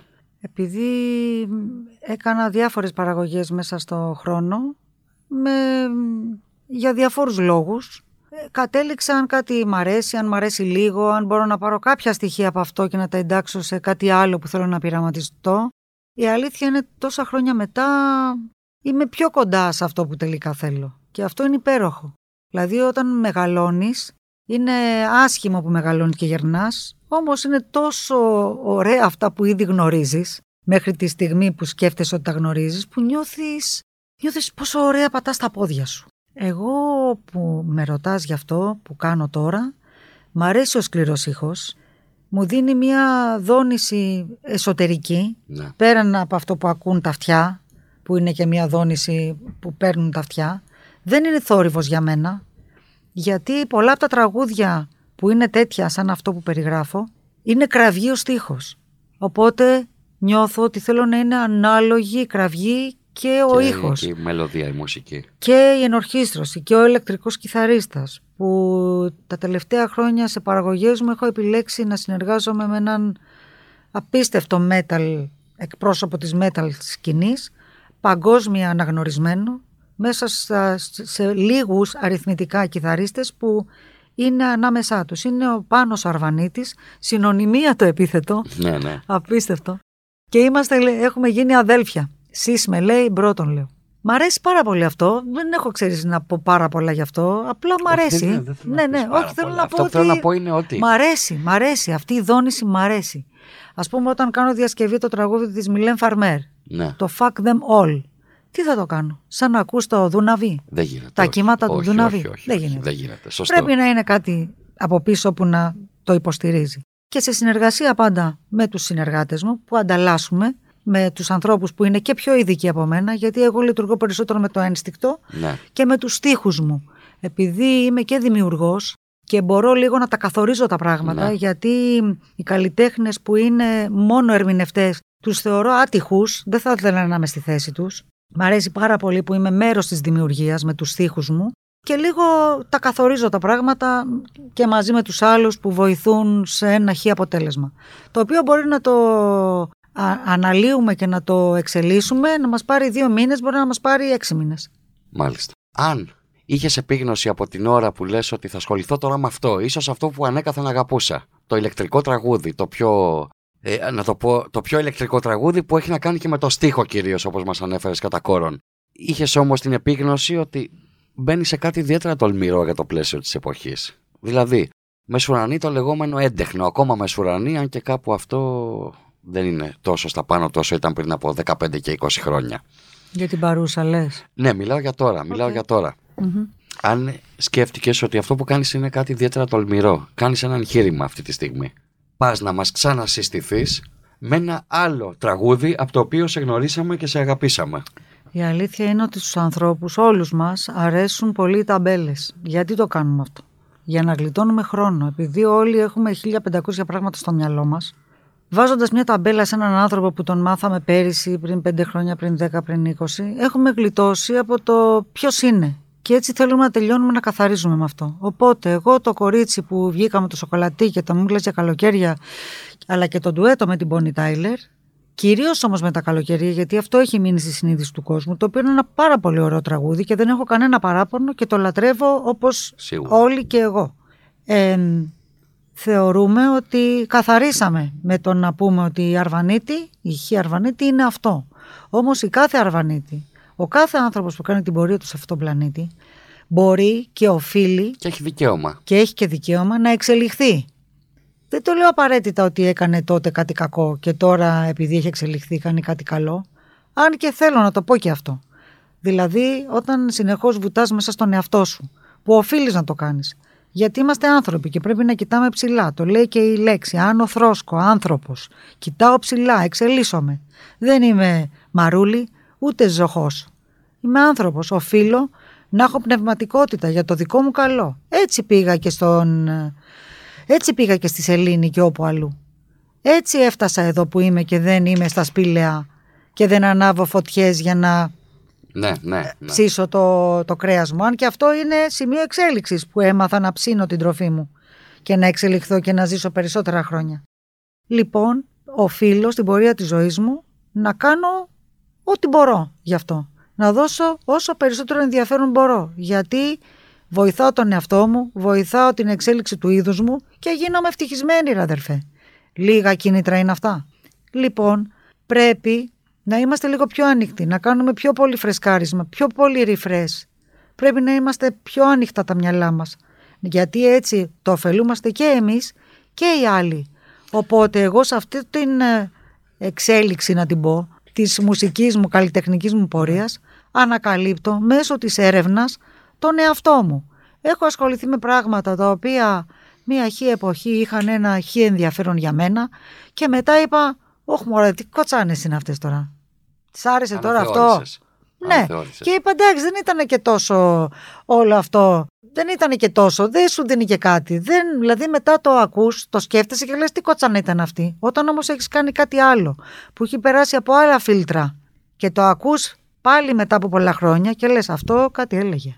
Αυτό Όλα αυτά είναι που μου κάτι. λες αφορούν, έχουν να κάνουν με εσένα την ίδια. Ναι. Το θέμα είναι τι γίνεται με τους άλλους. Μμ. Παράδειγμα. Και εδώ θα γίνω λίγο πιο δυσάρεστος ακόμα και θα σου πω ότι ε, παλαιότερα είπαμε ότι δεν μπορούσες να σταθείς πουθενά και να μην ακούσεις το μήμο μιλάς για καλοκαίρια. Ναι. Τώρα έχουν αντιστραφεί τελείως τα πράγματα. Γνωρίζουμε ότι είναι πολύ δύσκολο να παιχτεί κάποιος από τα ραδιόφωνα. Εγώ προσωπικά. Εσύ σε ποιον θα γίνεις τώρα δυσάρεστο, σε μένα ή σε αυτούς που, δεν, που παίζουν μόνο 20 τραγουδιστές; Ε, εγώ το λέω με το φόβο μου γίνω σε σένα δυσάρεστος γιατί θα σε, θα σε στεναχωρήσω με αυτό που θα σου πω. Είναι μια κατάσταση στενόχωρη το ότι εσύ έχεις κάνει πριν Εδώ ο μερικά χρόνια. κόσμος καίγεται, καίγεται. Δεν θα στεναχωρηθώ με αυτό, γιατί έχω δεχτεί κάποια πράγματα, τα οποία τα βιώνω εδώ και πάρα πολλά χρόνια. Τι αυτό που εννοείς, αποδεχτεί περιγράφει. κάποια πράγματα; Έχω δεχθεί ότι δεν είμαι ένα πρόσωπο που προβάλλεται πια. Είμαι εκτός συστήματος. Ναι. Έχω βάλει και εγώ λίγο το χεράκι μου σε αυτό. Γιατί όταν πριν από 10 και πίσω χρόνια το παράτησα το σύστημα, με παρατούσε και το παράτησα κι εγώ. Ναι. Οπότε ήταν ε, και από τις δύο πλευρές Ναι. αυτό το αποτέλεσμα, το να βγω. Όταν όμως μετά εγώ από 5-7 χρόνια είπα «Α, πού πας χωρίς μουσική» Ένα τίποτα είσαι για τον εαυτό σου, όχι Και για ήταν τους αργά άλλους. πια, θες να πεις ότι κάπως ήταν αργά πια. Όχι, δεν πέραν του αργά ή του νωρίς. Εγώ όταν είχα βγει και μετά θέλησα να μπω, γιατί προσπαθώ να ξαναμπω από το 2009. Το ξέρω, μια δεκαετία, ναι. 2009 προσπαθώ να ξαναμπω. Με ένα δίσκο που έκανα τότε, ε, που λέ- λέγεται «Χωρίς ρετούς», ήταν ένας δίσκος ε, ε, με συγκεκριμένο concept, με... έκανε μια έρευνα στο στίχο, ήταν πιο ψαγμένο σε σχέση με αυτά, γιατί εγώ όταν άφησα το χώρο τραγουδούσα λαϊκά. Τι, λαϊκά. Δηλαδή λαϊκά πίστας, ούτε καν λαϊκά. Λαϊκά Έχεις περάσει πίστας. και από αυτό, το Λαϊκό γνωρίζω, pop. ναι. Wow, δηλαδή είναι να τρελαίνεσαι. Λοιπόν, το έκανα και αυτό και γι' αυτό και που το έκανα, κοίταξε, δεν είναι όλα τόσο χάλια, γιατί από το λαϊκό pop έκτισα και μια μεζονέτα. Από το pop πήρα μια έγχρωμη τηλεόραση και ένα αυτοκίνητο. Δηλαδή ήταν μεγαλύτερο το κέρδος οικονομικά, Ναι. σαν άτομο, κάτι ρε παιδί μου να, να αποκτήσω υλικό. Μου έδωσε, δεν μου έδωσε καλλιτεχνικά το λαϊκό pop, το οποίο μόνη μου το απέρριψα. Και απέρριψα και την ίδια στο να δουλεύεις σε αυτό και βγήκα έξω από αυτό. Βγήκα τελείως, πήγα σπίτι μου, πώς το λένε. Μπούχτησε από αυτό, Σοφία; Αυτό εξηγώ, ότι δεν μ' άρεσε όλο αυτό. Ναι. Ξέρεις, δεν... Ένιωθα δυσάρεστα. Δηλαδή και που πήγαινα να δω σε σχήματα άλλους συναδέλφους να τραγουδούν αυτά, αυτό το είδος τραγουδιού, εγώ ένιωθα άσχημα που το τραγουδούσαν εκείνοι. Πες μου κάτι, σε εκείνο το, αυτό το είδος τραγουδιού. Και σε σκυλάδικα έχω Αυτό δουλέψει. θα σου έλεγα. Στα σκυλάδικα, να το πούμε έτσι με το όνομά τους. Έγινα Υπήρχε η παλιός προοπτική σκυλού. όμως, υπήρχε προοπτική το να εξελιχθείς μέσα εκεί, να γίνεις μία στάρ στο τραγούδι της πίστας. Ή απλά ήσουν η Σοφία Αρβανίτη που συμμετείχε σε ένα τέτοιο σχήμα.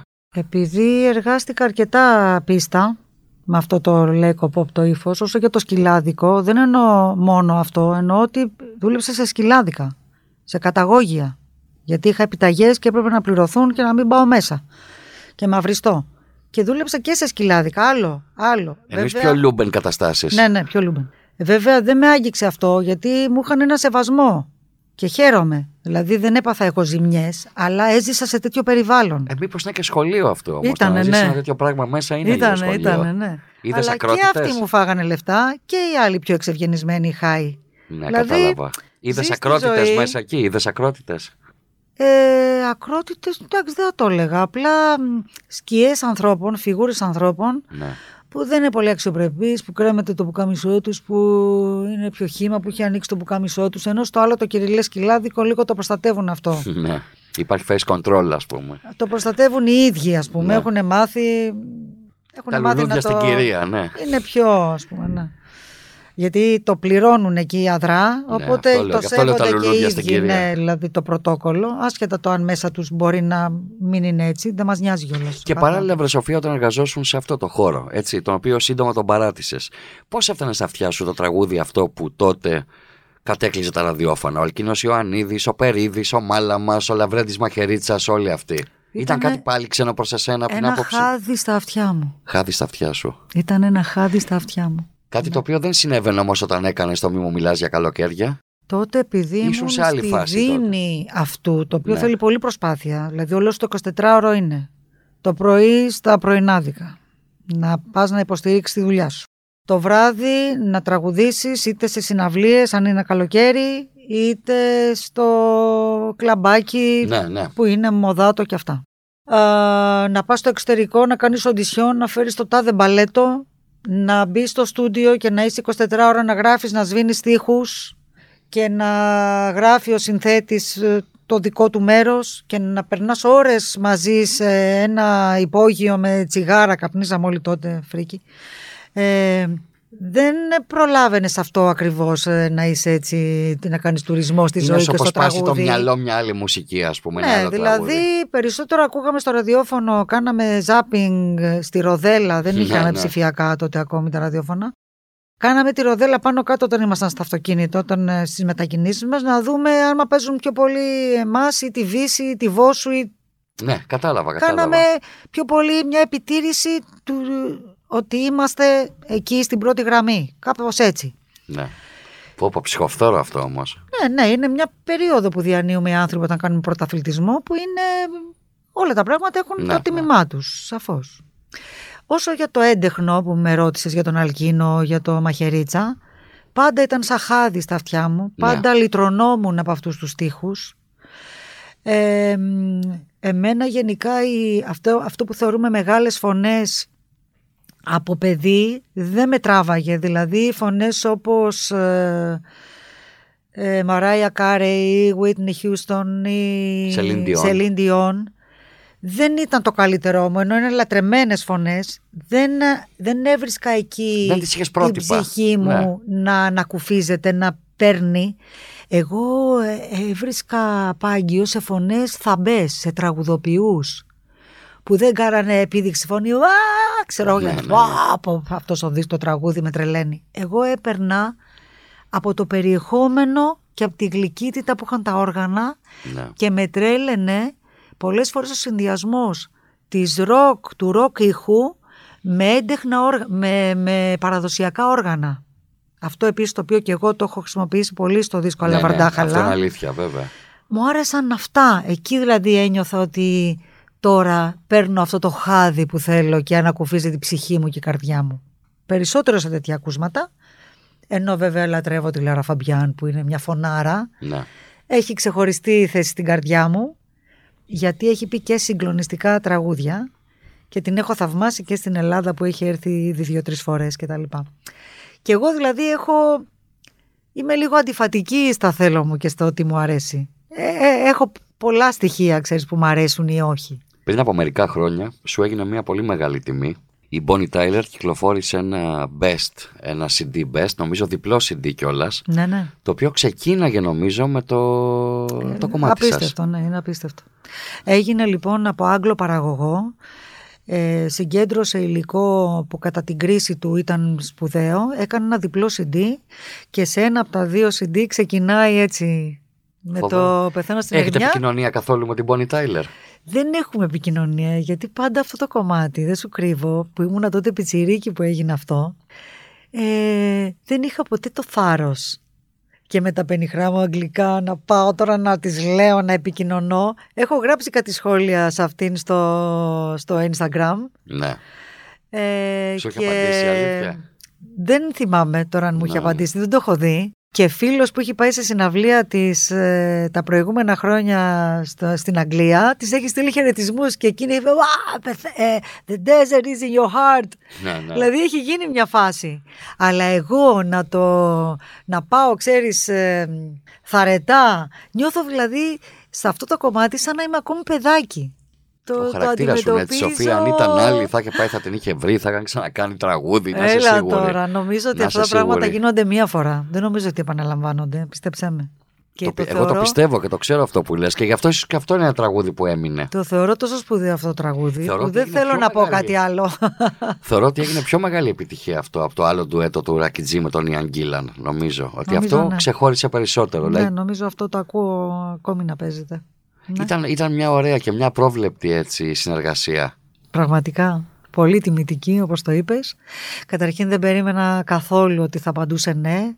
Μάλλον περίμενα να μην καν απαντήσει, να το ξεχάσει δηλαδή ότι δέχτηκε μια πρόταση από την Ελλάδα που ακόμη το 92 που έγινε το τραγούδι αυτό ήταν ε, τα σύνορα εντελώς κλειστά. Ναι, αλλά ξέρεις τι γινόταν όμως Σοφία τότε. Αυτό δείχνει και πόσο η δισκογραφία ήταν ανθυρή και ανθεκτική ακόμα. Δηλαδή, την ίδια περίοδο που εσύ ηχογραφούσες αυτό το κομμάτι, ίσως λίγα χρόνια μετά, τρία, δύο, δεν ξέρω, η Magic The Spell έκαναν τη συνεργασία με τον JJ Barnell, τον Stranglers. Και είχε έρθει και τους έκανε παραγωγή σε ένα δίσκο. Ναι, ναι. Ίσως είναι αρκετά χρόνια πιο μετά, αλλά δεν είναι πάνω από δεκαετία. 7, 6, 7 Έχουν χρόνια. γίνει και ο Νταλάρας έκανε με το Sting και ο Χατζηγιάννης έκανε. Ακριβώ, με το Sting ακριβώς. και εκείνος. Πολλές τέτοιες συνεργασίες. ναι, ναι. Που σημαίνει ότι τότε υπήρχαν δισκογραφικές από πίσω, οι οποίες έκαναν τις προτάσεις τους, κάποιοι φωτισμένοι παραγωγή ενδεχομένως. Σήμερα είναι κωμικό να το συζητάμε αυτό. Γιατί το λες; Γιατί δεν υπάρχει ένα σύστημα που θα το στηρίξει αυτό το πράγμα. Α, ναι, βεβαίως. Σήμερα, αν κάποιος καλλιτέχνης υπάρχει επαφή με τα social media, μπορεί να στείλει ένα τραγούδι του σε κάποιον και Ναι, να του ναι, πει: ναι. Σου αρέσει, θε να το πούμε μαζί, αλλά να Αυτή- γίνει κατευθείαν επικοινωνία. Ναι, να μην ναι, ναι. υπάρχει διαμεσολαβητή η εταιρεία. Ναι, ναι, Νομίζω. βέβαια. Ναι. Όπως το MySpace επίσης πριν από 15 χρόνια που ήταν πολύ στα πάνω του, Μμμ. είχαν γίνει επίσης συνεργασίες μεταξύ Ελλήνων και ξένων μουσικών. Νομίζω ναι. Άκουγε ένας Γάλλος έναν Έλληνα, του έλεγε, του έστελνε, μου αρέσει η μουσική σου. Ναι, και ο θέλεις Μαχαιρίτσας να... είχε κάνει με ανταμό, ναι. Πολλούς, ναι, Εγώ ναι. είχα την ευτυχία, όπως και ο Μιχάλης με τον Γκίλαν και εγώ με την Μπόνη, να βρεθούμε ταυτοχρόνως στο στούντιο. Ενώ άλλοι που έχουν κάνει συνεργασίες με το εξωτερικό απλά έστειλαν τη φωνή τους Ναι, ψηφιακά αυτό είναι αλήθεια. και Για πες μου για την μιξαρίστηκαν. εμπειρία αυτή, έχει ενδιαφέρον. Ήτανε με μια κάμερα της εποχής, Ναι, βιντεοκάμερα. βιντεοκάμερα της εποχής, όχι με σκηνοθέτη. Ε, την είχε ο Μιχάλης, δική του κάμερα και τράβαγε πλάνα έτσι για να τα έχουμε να τα βλέπουμε στα γεράματά μας, τι να πω. Ναι. Ε, και ήταν απίστευτο, δηλαδή. Γνώρισες και τον Κίλαν, αλήθεια; Όχι, Δεν τον γνώρισες. δεν τον γνώρισα, όχι. Πήγαμε όμως backstage σε συναυλία που είχε κάνει ο Γκίλαν στην Ελλάδα Σόλο ή με τους Deep Purple; με τους Deep Purple, με τους Ναι. Deep Purple και πήγαμε παρασκήνιο, μας έμπασε μέσα ο Ιαν ε, λόγω της γνωριμίας του και της φιλίας του με τον Μιχάλη και εγώ πήγα με τον Μιχάλη και ήμουνα πάνω στους Marshall τους ενισχυτές και βλέπαμε συναυλία και ήταν γαμάτα. ναι. Νοσταλγείς η Σοφία καθόλου; Ευτυχώς όχι. Και αυτό με έχει σώσει. Το ξέρω γι' αυτό σε ρωτάω. Φαίνεται Όχι. και αυτό κιόλας. Αν νοσταλγούσα νομίζω θα ήμουν Στάσιμη. 15 κιλά πιο γεμάτη από ότι είμαι, ε, πιο περιορισμένη σε ένα χώρο συγκεκριμένο, ενώ εγώ είμαι, το, αν- είμαι ένα άτομο που είμαι σβούρα σε ένα μάξι και κάπου πάω. Κάπου πάω για κάτι. Έχεις ισορροπία στην προσωπική σου ζωή; Συναισθηματικά μιλάω. Κοίταξε, η ισορροπία προσπαθώ να έχω πάντα με κέντρο πάντα τον εαυτό μου. Χωρίς να είναι αυτό, χωρίς αυτό να με κάνει να αυξάνω τον εγωισμό μου. Αντίθετα προσπαθώ να μου δίνω σφαλιάρες και να λέω τώρα τι, τώρα δεν κατάλαβα γιατί έχεις φουσκώσει τώρα σαν τη γαλοπούλα. Σε 10-20 χρόνια μα, ίσως να μην ζεις. Δηλαδή ότι τι. Τι δηλαδή κάνεις τώρα την έξυπνη σε τι; Νιώθεις τώρα ότι είσαι καλύτερη από κάποιον άλλον; Τίποτα δεν είσαι. Αναφέρθηκες πριν στην απώλεια του αδερφού σου και έχω να σε ρωτήσω αν αυτό ήταν ένα γεγονός που σε συντάραξε Ναι, και σε έφερε και πιο κοντά στο τελεσμένο γεγονός που θα το αντιμετωπίσουμε όλοι οι άνθρωποι. ναι, ναι, φυσικά. Μπορεί να ακούγεται λίγο πεσημιστικό έως και μακάβριο αυτό που Ε, αυτό συζητάμε ναι. τώρα. Αλλά σίγουρα Δεν με είτε- πειράζει, μπορείς είναι να μου πεις γεγονός- ό,τι θέλεις. Είναι ένα γεγονός πολύ προσωπικό σου, το οποίο δημοσιοποιήθηκε Ναι. και που φαντάζομαι σε, σε άλλαξε και σένα μέσα σου. Πολύ, πολύ. Με ορίμασε, με άλλαξε, με έκανε να νιώθω ότι κανένας μας δεν είναι τίποτα και μην κάνουμε τους έξυπνους. Α, με έκανε να μειώσω τις ανασφαλίες μου, απ' την άλλη, γιατί κανένας δεν είναι καλύτερός μου. Όπως ούτε είχε πει ο εσύ είσαι, Παπακοσταντίνου. όπως μου είχε πει ο Βασίλης ο Παπακοσταντίνου. Όλα αυτά δηλαδή προσπαθώ που έχω συλλέξει όλα τα χρόνια να τα κάνω πράξη, να τα εφαρμόσω, να, να νιώθω δυνατή από τη μία, αλλά και εφήμερη από την άλλη. Και αυτό το οποίο με ενδιαφέρει, δεν σου κρύβω, ε, για να μπορώ να νιώθω ευτυχισμένη, είναι ό,τι κάνω να μπορεί να, να έχει λόγο ύπαρξης και σε 10 και 20 και περισσότερα χρόνια. Αυτός δηλαδή είναι, αυτό είναι το φίλτρο που βάζω σε ό,τι κάνω. Ναι, να κατάλαβα νιώθω τι ότι λες. αν αυτό το ακούσω μετά από 10-20 χρόνια θα έχει νόημα που θα τα ακούσω ή θα πω πω πω και θα, το, θα βάλω ένα χ. Αυτό είναι το φίλτρο που βάζω στα πράγματα. Ας περάσουμε σε κάτι πιο ευχάριστο, φτάνοντας σιγά σιγά και προς το τέλος της ε, συνέντευξής μας αυτής, Σοφία. Ε, εισπράττυσα πολύ αγάπη από τον κόσμο, είναι η αλήθεια. Πού το βλέπεις; Ε, καλά τώρα. που το βλέπω από το στούντιο που μπήκες εδώ μέσα και μας Α. έφερες στον αέρα σου, την αγάπη που εισέπραξες από όλους. Ναι, είναι Το έχω δει αλήθεια όμως αυτό. και σε μουσικές σκηνές, το έχω δει και σε καφέ που έχει τύχει να συναντηθούμε, με διάφορους άλλους μουσικούς. Είσαι ένα πρόσωπο πολύ δημοφιλές. Και αυτό είναι επίσης κάτι που το έχεις Μ' κατακτήσει. αρέσει να είμαι αγαπητή. Δηλαδή, χωρίς κάποιος να το πολύ σκεφτεί, να, όταν περνάω και με αναγνωρίσει, να πει κάτι μάλλον καλό παρά κάτι κακό. Ναι, αλλά αυτό Μ' αρέσει. εσύ το έχεις κερδίσει και σε αντίθεση με αυτό που έλεγες ότι. Τι μου είχες πει πριν, που είπες ότι κάποιοι με είχαν ότι είχα βγει από το σύστημα. Αυτό δεν το δείχνει όμως η αντίδραση του κόσμου όταν σε Ναι. βλέπει σήμερα. Ναι. Είναι σαν να μην έχει περάσει μια μέρα από το 1990-91. Κοίταξε, η σχέση μου με τον κόσμο έχει περάσει με τα δικά μου τα φίλτρα και τις σκέψεις από... α, με διαφόρους τρόπους. Δηλαδή όταν έκανα το δίσκο Λαβαρντάχαλα, Ναι. το οποίο ε, παίχτηκε ελάχιστα στο ραδιόφωνο, γι' αυτό και πάρα πολλοί κόσμος δεν το ξέρει, την Παλιοσκυλού ας πούμε για παράδειγμα, ή το μια αντίθαση καρδιά. Είναι λίγοι άνθρωποι που με αγαπούν και μπήκαν στον κόπο να ακούσουν τι είναι αυτό. Λό- Και λόγω της δυσκολίας που αντιμετώπισα, από τη μία είπα αυτά που είπα και ήθελα να πω και τα ξεφορτώθηκα εντός εισαγωγικών. Τα είπα, υπόθηκαν, λυτρώθηκα. Σωστό. Απ' την άλλη, επειδή σε τρώει και μ' το αρέσει επικοινωνιακό κομμάτι. το βέβαια. επικοινωνιακό και το εμπορικό, όχι με την έννοια του ευτελούς, αλλά με την έννοια του αυτό που αποδοχής. κάνω, γιατί νομίζω ότι ό,τι κάνω είναι για να με αγαπούν. Αυτό, ό,τι κάνω είναι για να με αποδεχτούν. Αυτό ήταν από παιδί το είχα, επειδή πάντα ήθελα να έχω από παιδί από τους γονείς μου περισσότερη αγάπη από ό,τι σέπρατα, ενώ είχα καλούς γονείς, εγώ για το χαρακτήρα μου ήθελα πιο πολύ χάιδεμα, πιο πολύ κανάκεμα, πιο πολύ παιδί μου. Δεν απέχει, Σοφία μου, αυτό που λες το είχε πει και ο Μάνος ο Χατζηδάκης με άλλα λόγια. Έλεγε ότι εγώ έκανα μουσική για να ερωτευτώ και να με ερωτευτούν. Είναι το Τέλεια. ίδιο πράγμα σχεδόν. Εσύ Ναι. λες την αποδοχή από τη Ναι. μητέρα σου, από τον πατέρα σου. Ο Ναι. Χατζηδάκης έλεγε το και από τους ερωτικό δασκάλους κομμάτι. μου που δεν ήμουν Ναι. πολύ καλή μαθήτρια. Μήπως τελικά είναι ίδιο του καλλιτέχνη αυτό η αποδοχή; Είναι Ίσως μια και του βαθύτερη ανθρώπου. ανάγκη. Μπορεί και του ανθρώπου γενικότερα, ανεξάρτητα τι δουλειά κάνει. Ε, και του ανθρώπου γι' είναι εξάρτητα αυτό, τη δουλειά. Το θέμα όμως ότι ο καλλιτέχνης εμπεριέχει την ιστεροφημία. Ένας Ναι. απλός άνθρωπος, γιατί όχι, και αυτός δεν έχει δικαίωμα στην ιστεροφημία. αν γίνει ποιητής. Δεν είναι ποιητής. Μπορεί ας πούμε να είναι ένας καλός φούρναρης, να τον μακαρίζουν τα παιδιά του μεθαύριο, τα εγγόνια του. Είναι και αυτό μια Βεβαίως. ιστεροφημία. Και μια Και ας μην ολόκληρη έχει κάνει περιοχή. κανένα δίσκο ή να μην έχει γράψει ναι, κανένα φυσικά, ποίημα. εννοείται. Ναι. Ο κάθε άνθρωπος μπορεί να διαπρέψει σε αυτό που θέλει. Λοιπόν, σκέφτηκα στη συνέχεια και αφού είπαμε ότι είπα αυτά που ήθελα να πω, γιατί αν δεν τα είχα πει ακόμη θα με βασάνιζαν, είπα δεν το παίρνεις λίγο πιο μαλακά. ναι.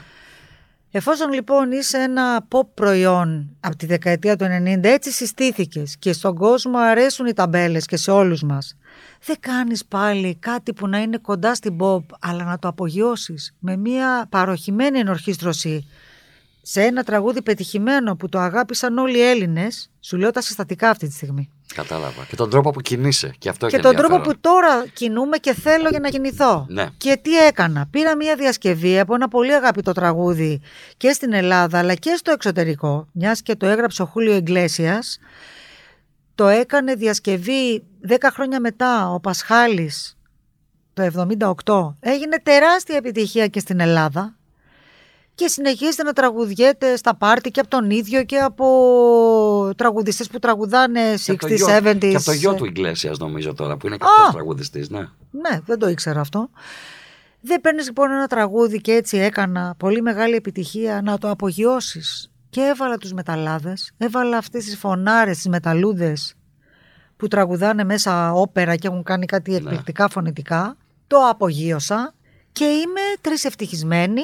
Το πήρε η Heaven και μου λένε wow, πότε θα έρθει το επόμενο γιατί έχουν καταλάβει τη διάθεση αυτή. Αυτό είναι πολύ ευχάριστο. που Έχουν λες, ναι. καταλάβει τη δυσκολία να παιχτούν όλοι τους οι καλλιτέχνες από τα ραδιόφωνα, γιατί έχει μικρύνει η πίτα. Οπότε το να κάνεις μια διασκευή σε ένα τραγούδι που το ξέρουν ήδη, περνάς στο στάδιο του να το μάθουν οι άνθρωποι, γιατί το ξέρουν. Τη δοκιμής που λέμε. Ναι, ναι, τους ναι, το ναι. έχεις δώσει σε μια σούπερ ενορχίστρωση. Αυτό το τραγούδι μου πήρε 7 μήνες για να το ενορχιστρώσω, να κάνω την παραγωγή. 7, Εφτά μήνες, μήνες. Σοφία, σχολιώσουμε αυτή τη διασκευή. ε. Ακριβώς. Αν μια μέρα σε χάσω. Το οποίο το έκανα και αγγλικά. Ε, ένας φίλος και συνεργάτης μου έκανε τον αγγλικό στίχο και το έχω κυκλοφορήσει και αγγλικά. If I ever lose you. Φοβερό. Το Αυτά. έχουμε ακούσει ήδη και Είμαι έχει και πάρα χαρούμενη. πολλά views. Πηγαίνει πάρα πολύ καλά. Πολύ αυτό. καλά, πολύ καλά. Δεν ξέρω αυτό πώς σε κάνει όμως, θα σου το πω και αυτό. Να το πεις. Μήπως σε κάνει λίγο πιο επαναπαυμένη. Δηλαδή, οκ με τις διασκευές. Είπες τον τρόπο σκέψης σου πριν, πολύ σωστός. Αλλά μήπως αυτό σου στερήσει και την ενασχόληση με ένα καινούριο υλικό. Εσύ γράφεις τείχου, εξαιρετικούς τείχου. Κάνατε και ένα πολύ ωραίο τραγούδι με τον Κατσιγιάννη τον Αντρέα. Την Παλιοσκυλού. Την Παλιοσκυλού. Ήταν μια πρόβλεπτη συνεργασία να συνεργαστεί με τον Πραγματικά. ε, leader της ε, Στουδιαντίνα Αχ, Μαγνησία. Δεν το συζητώ. Δεν το συζητώ. Ναι, θέλω να πω ότι Υπέροχο. μήπως οι διασκευές σαφώς μπορεί να σου πάνε καλύτερα, αλλά μήπως σου στερήσουν και λίγο το δημιουργικό κομμάτι.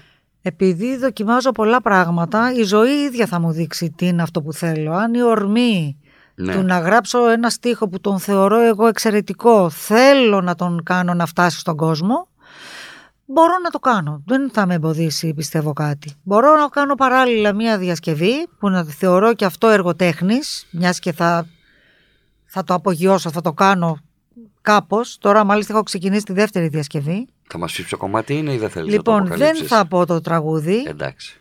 Ε, θα πω όμως Για ποιος πότε υπολογίζεται να βγει το ποιος το κομμάτι; έχει τραγουδήσει Για πότε υπολογίζεται από να ποιου βγει; τη φωνή το γνωρίζουμε. Λέγε. Αυτό μόνο θα Ναι. αποκαλύψω. Βασίλης Παπακοσταντίνου. Ερώτηση σε μια άλλη πιο τώρα. pop ε, εκδοχή του που έχει τραγουδήσει.